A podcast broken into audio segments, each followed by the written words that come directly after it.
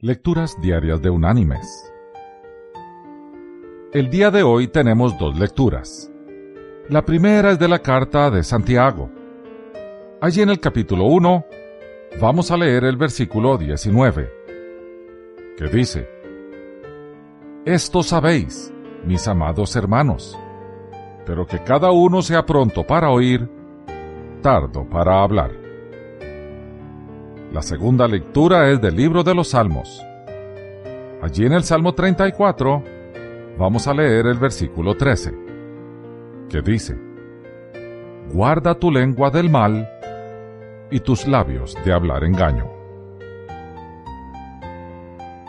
Y la reflexión de este día se llama Las tres rejas.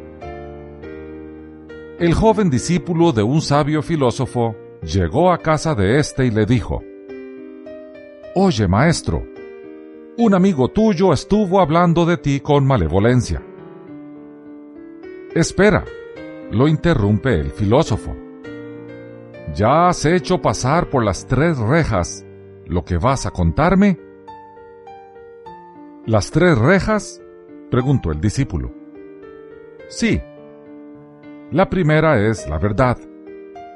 ¿Estás seguro de que lo que quieres decirme es absolutamente cierto? Preguntó el sabio. No. Lo oí comentar a unos vecinos. Dijo el discípulo. Al menos lo habrás hecho pasar por la segunda reja, que es la bondad.